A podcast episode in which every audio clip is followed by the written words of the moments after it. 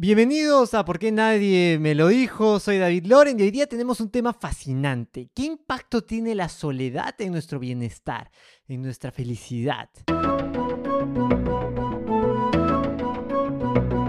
El mundo ha cambiado y la posibilidad de tener conocimiento está al alcance de tu mano. No se puede regresar al pasado. ¿Cuántos errores cometiste y luego viste y era fácil? fácil. sabido ese pequeño dato Y es que genio no es quien sabe más.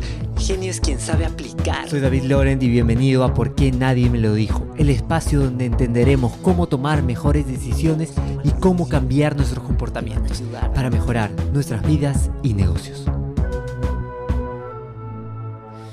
Hicimos una investigación durante la cuarentena preguntando a las personas cómo se sentían y también le preguntamos si le estaban pasando solos, en pareja, eh, con amigos, con roommates. Y tenemos resultados muy interesantes. Tenemos resultados muy interesantes. Entonces, sin más ni más, vamos a entrar directamente a la información. Los resultados fueron muy interesantes. Primero, vamos con las personas que tuvieron mayor, el mayor índice de bienestar, de felicidad.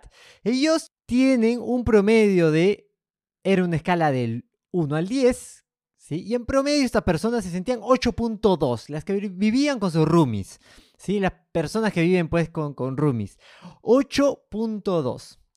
Después estaban las personas que viven con o pasaron la cuarentena con su pareja. Ellos tenían un puntaje de 7.6. 7.6.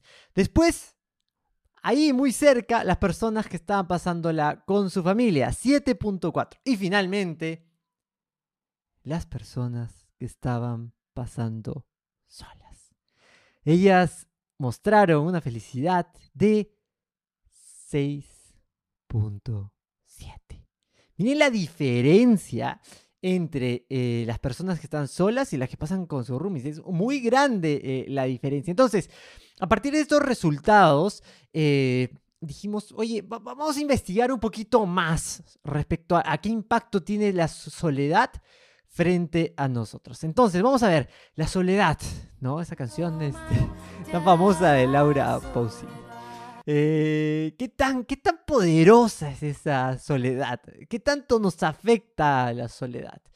Eh, y vamos a, vamos a verlo con ocho investigaciones, ¿sí? ocho, grandes conclusiones después de haber visto muchas, muchas investigaciones que nos muestran algunos impactos que tiene la soledad. Si has llegado hasta este momento, es importante que si estás en YouTube le des acá abajo a suscribirte y a la campanita para que te lleguen las notificaciones del último video. Solo el 10% de las personas que vieron el video se están suscritas. Entonces, eh, suscríbanse, este, ayuda mucho para que esto llegue a más personas. Este, y pónganle me gusta, ¿sí? Si están en Spotify, eh, nada, también suscríbete y compártelo porque así vamos a llevar esto a muchas más personas y, y quizás más, más personas van a poder vencer a la soledad. El primer estudio que tenemos es muy interesante y es de Harvard Medicine. Es una publicación donde lo que nos dicen es que en el 2012 se hizo un estudio eh, innovador donde se mostró primero que el 43% de los participantes adultos afirmaban sentirse solos, ¿sí? sentimientos de soledad.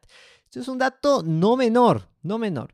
Y el segundo dato es que esto estaba muy relacionado a la mortalidad. ¿Sí?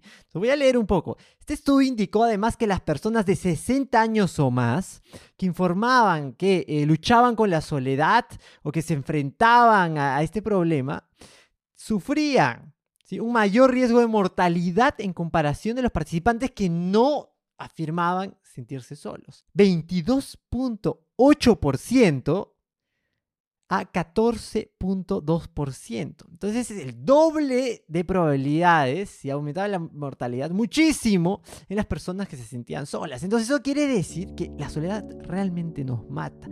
O sea, cuando tú escuchabas esas canciones desgarradoras que me siento solo, me voy a morir, quizás tenían razón, quizás la soledad sí te puede matar. Según una investigación de la Universidad de Oxford en el 2017, concluyó que las personas que se sienten solas tienen más probabilidades, y, atentos, escuchen esto, de sufrir enfermedades eh, de las arterias coronarias, eh, disminución de la función motora, fragilidad y otras afecciones físicas y cognitivas. Eso quiere decir que si quieres estar bien con tu cuerpo, si quieres estar bien con tu mente, tomar buenas decisiones, miren eh, la importancia, si, tienes problemas cognitivos, o sea, la soledad está relacionada a tener problemas cognitivos, imagínate tú eh, como empresario, tú como ejecutivo, ¿no? O sea, tu toma de decisiones no puede estar envuelta en ese, con esos sentimientos de soledad. Tu toma de decisiones tiene que estar con tus eh, funciones cognitivas al 100%. Entonces, ¿cuánto tiempo le inviertes a estar en compañía? ¿Cuánto tiempo le inviertes a eh, estrechar tus lazos, ya sean amicales, ya sean familiares? ¿Cuánto tiempo le inviertes? Si estás todo el día trabajando, creo que tenemos un problema. Una tercera investigación muestra algo muy interesante muestra que esto también se publicó en, eh, eso se publicó en Harvard Business Review, que el 2017 Vivek Murthy, que es un cirujano médico en Estados Unidos, hizo una publicación muy interesante. Primero, una afirmación clara, ¿no? Durante mis años de atención al pacientes, la patología más común que viví no fue la de enfermedades cardíacas o la diabetes. Fue la soledad. Entonces imagínense, un médico pues que ha hecho una investigación respecto a este tema dice que la soledad es la peor eh, enfermedad y la patología más común que ha visto. Entonces, eh, señala que desde la década de 1980 en Estados Unidos se ha doblado eh, esta, esta, afección, se ha duplicado las personas que sienten que están solas. y él afirma que es una epidemia en crecimiento. Además, señala que eh, dentro de su investigación que la soledad y las conexiones sociales eh, débiles están asociadas con una reducción de la esperanza de vida similar a la causada por fumar 15 cigarros diarios y a tener obesidad. Entonces, imagínense, estar solo es una epidemia y es como fumarse 15 cigarros al día o estar obeso. Entonces, una investigación muy interesante sobre eh, un metaanálisis que se hizo, eh, eh, lo hizo Holf Lunstan, Smith, Baker, Harris, Stevenson, el 2015. y ustedes ya saben lo que es un metaanálisis, en el primer capítulo lo dije, si no lo recuerdan, lo vamos a escuchar.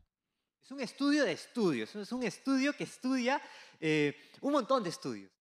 Como vieron, un metaanálisis, un metaestudio es el estudio de varios estudios. Entonces, en este caso se estudió 70 estudios, 70 estudios longitudinales, ¿sí? Em, sobre eh, eh, la soledad, sobre la soledad. Y lo que ellos querían encontrar es que si había diferencia entre estar solo realmente y sentirse solo. Entonces esto es clave para las personas que viven solas y, en este momento pueden estar pensando, David, me estás diciendo que me voy a morir antes, me estás diciendo que mi salud se va a ver perjudicada, ¿qué hago? Pues si yo vivo solo, ¿no?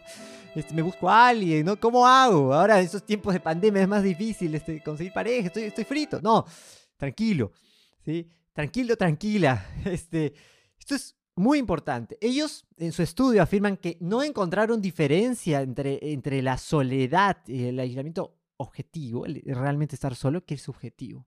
Eso quiere decir que sentirse solo es igual de malo que estar solo. Entonces, y estar solo no te asegura sentirse solo.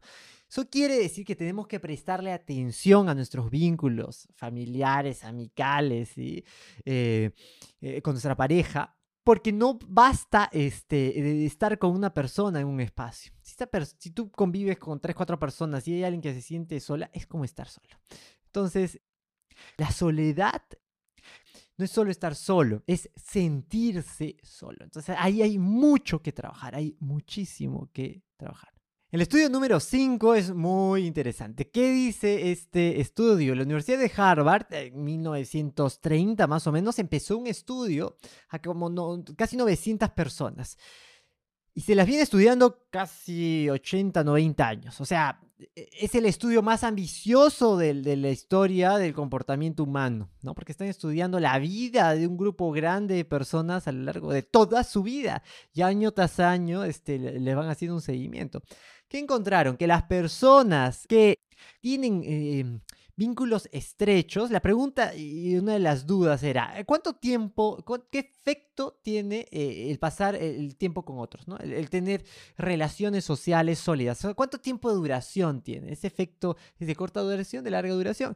Su estudio fue muy interesante porque lo que encontraron es que las personas que tienen este sentimiento, este vínculo social bien establecido, es decir, que no se sienten solas, podía predecir menores niveles de depresión y mayores niveles de satisfacción con su vida hasta 2.5 años después. Eso quiere decir que el trabajar tus, eh, tus vínculos sociales es una inversión eh, que trae retornos hasta en el largo plazo. O sea, te trae retornos inmediatos y siguen llegando retornos en el largo plazo. Hasta 2.5 años después vas a seguir viendo los beneficios de este, esos vínculos. Entonces, mm.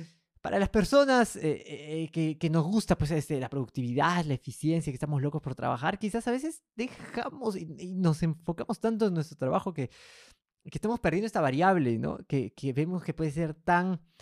Eh, primero tan bonita, ¿no? Porque, claro, las experiencias que uno vive son, son, son, normalmente las recuerda con gente, son un poco las experiencias que uno recuerda solo. Y además eh, nos pone en mejor disposición cognitiva, física, eh, y, tiene efectos de larga duración. Entonces, eh, este fue el quinto estudio. Una investigación muy interesante también de, la Universidad de Harvard fue que, según los, los datos, las personas entre 16 y 24 años son los grupos con mayor probabilidad de informar que se sienten solas y el 10% se siente solo a menudo eh, o siempre. Esto es muy interesante. Y las personas de 65 años o más son las que menos solas se sienten. Esto quiere decir que uh, eso rompe pues alguna de las ideas que podamos tener, ¿no? Porque uno puede pensar, claro, uno va creciendo en la vida, después se queda solo, este, de mayor y sufre mucho, no. Las personas que más solas se sienten, y ya hemos visto que eso es muy importante, no solo el hecho objetivo de estar solo, sino sentirse solo, eh, son las personas más jóvenes. Entonces, si tú tienes hermanos, amigos, este, hijos de estas edades, ten mucho cuidado, porque son las edades más propensas, entre 16 y 24, a sentirse solos. Entonces a ellos hay que prestarle más atención y hay que esforzarnos más por eh, acercarlos a la tribu. Este estudio muestra la relación entre la felicidad y el pasar tiempo con amigos. Entonces acá pueden ver una tabla, los que están en YouTube, lo que no están se los voy a narrar un poco. Muestra los índices de felicidad según las personas que han dicho que este, rara vez están con amigos y las personas que normalmente están con amigos frecuentemente. ¿no? Entonces, por ejemplo, en el Perú varía de 58 a 68% los índices de felicidad. Es decir, el 58% para la gente que dice que rara vez está con amigos y aumenta a 10%, a 68% de la gente que dice que está pasando tiempo con amigos. En España hay otro caso similar, es un poco más amplia la diferencia, es 74% de los que eh, pasan eh, la mayor parte del tiempo solos, los que rara vez ven amigos y los que normalmente ven amigos se dispara 89%. Entonces, en ese estudio vemos un montón de países que la gente que pasa tiempo con sus amigos realmente se siente mucho más feliz. Entonces, es una buena idea agendarnos en, en la semana pasar el tiempo con amigos. Ahora, este estudio, la octava razón por la cual hay que alejarnos de la soledad, no es un estudio, es una noticia.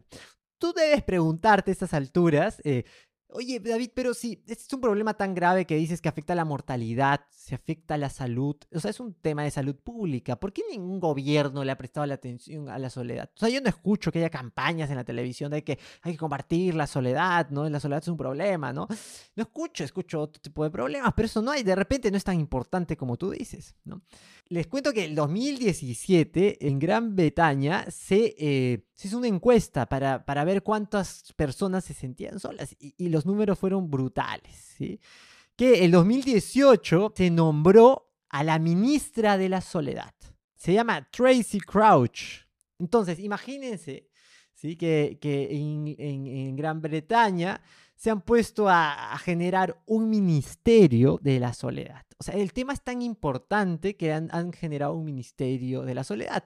Y le han dado unas, unos 20 millones de libras esterlinas para generar eh, programas para que ayuden a las personas a salir de la soledad. En- Entonces están creando pro- programas este, para compartir eh, hogares, este, o sea, mm, gente mayor que, que alquila algunas de sus habitaciones, algunos pensionistas, y así este, que los jóvenes no se sientan solos ni que la gente mayor se sienta eh, sola. De algunos programas para desempleados y jubilados, para reunirse, a socializar y aprender carpintería, reparaciones eléctricas, etcétera. Entonces, mira, es un tema de salud pública. O sea, si, si, en, en, estos países ya están poniendo ministerios de la soledad, es, es un tema sumamente importante. Bueno, ahora, eh, después de ver todos estos datos que les he dado, la información es abrumadora, ¿no? Yo me puse a pensar de- algunos relatos que he escuchado. Este, yo dirijo en una escuela de, de improvisación teatral y tenemos una ceremonia cada, cada clase, ¿no? Antes de cada sesión, los alumnos eh, dicen lo mejor de su semana, ¿sí? Eh, y cada uno cuenta lo mejor de su semana. Y ahora prestándole atención y recordando un poco lo que comentan al, al iniciar las, la- cada una de las sesiones, siempre hay un componente social. O sea, lo mejor de tu semana suele ser, sí, me fui a comer con unos amigos, o sí, este, tuve una videollamada con tales personas, o sí, hice una reunión familiar. Sí, o sea, casi siempre lo mejor de la semana tiene que ver con la tribu, ¿sí? Tiene que ver con un sentimiento de, unión, de relaciones personales. Este, pocas veces eh, hay una noticia que tenga que ver con uno solo, las hay, sí, pero son mucho menores. O sea, la mayor cantidad de recuerdos de felicidad que tenemos están asociadas a otras personas, ¿no? Porque además somos pues una especie gregaria, ¿no? Es una especie que, que necesita estar en tribu, eh, necesita estar en tribu porque eso nos ha permitido subsistir, ¿no? Somos una especie gregaria. Eh, individualmente no somos nada, ¿no? O sea, si tú pones en una isla un mono y una persona, el mono tiene más probabilidades de sobrevivir que la persona, ¿no? Pero si pones 100 monos y 100 personas, las 100 personas seguro que van a, construir un sistema organizado para eh, sobrevivir en la isla. Seguro que lo van a hacer muy bien. Eh, ese, ese es el poder de nuestra especie, el grupo, la, la manada, ¿no? Entonces, eh, sentirnos solos y estar solos es antinatural. Entonces, claro, que nuestros alumnos en algunas sesiones nos recuerden este, que lo mejor de su semana tiene que ver con la tribu, tiene mucho sentido, ¿no? Ahora que lo vemos contrastado con esta información que ya, ya hemos escuchado hace un rato. Vamos con los tips. Entonces, ahora toda esta información, recuerden que cada capítulo lleva aplicación. Entonces, ¿cómo podemos aplicar esto para nuestra vida y nuestros negocios? ¿no? Entonces, primero, para nuestra vida, ¿cómo romper este sentimiento de soledad? Tip número uno. Entra a un taller, clase, ¿sí? seminario solo. Te recomiendo que sea un taller de varias sesiones, entra solo. Porque lo que vas a terminar generando es conexiones nuevas, grupos nuevos, vas a conocer a gente nueva. Entonces, busca algún tema que te interese, el que sea, y entra solo a la sesión. No entres con un amigo porque ya solo vas a hablar con él. Este, eh, trata de entrar solo, esto te va a generar nuevas conexiones, nuevas personas, nuevos vínculos. Entonces, eh, tip número uno, entra a un taller solo. Ahora vamos con el tip número dos. Organiza reuniones familiares o amicales. ¿Por qué? Porque si tú las organizas, estás obligado a asistir. A veces nos invitan a reuniones, eh, ahora vía Zoom para los que estamos eh, eh, eh, con el tema del COVID todavía, los países que ya han superado esto, este, ya las pueden organizar. Pero a veces te invitan a una reunión, ya sea por Zoom o presencial, y te da flojera. Pues, y, y- y como no tienes ningún compromiso, tú, tú no vas y ya está. ¿No? Entonces, quizás hay que obligarnos este, a, generar esos espacios. Entonces, una forma de obligarse es tú organizarlas. Porque si tú lo estás organizando, ya tienes el compromiso de haber invitado gente, de, o sea, vas a tener que estar. El segundo tip para romper el sentimiento de soledad es oblígate a no estar solo. Así es que organiza reuniones familiares o amicales, así no te puedes escapar. Punto número 3. Si tú eres un loco workaholic, este, eh, emocionado por la productividad y preocupado por la productividad, y tienes tu agenda cronometrada y sientes que no hay espacio para, para la socialización, bueno, como tú quieres controlar esos espacios, agenda espacios para socializar.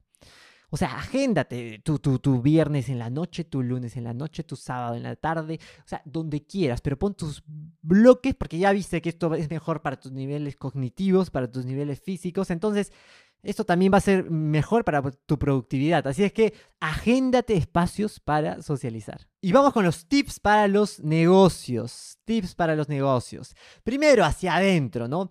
Crea tu after virtual.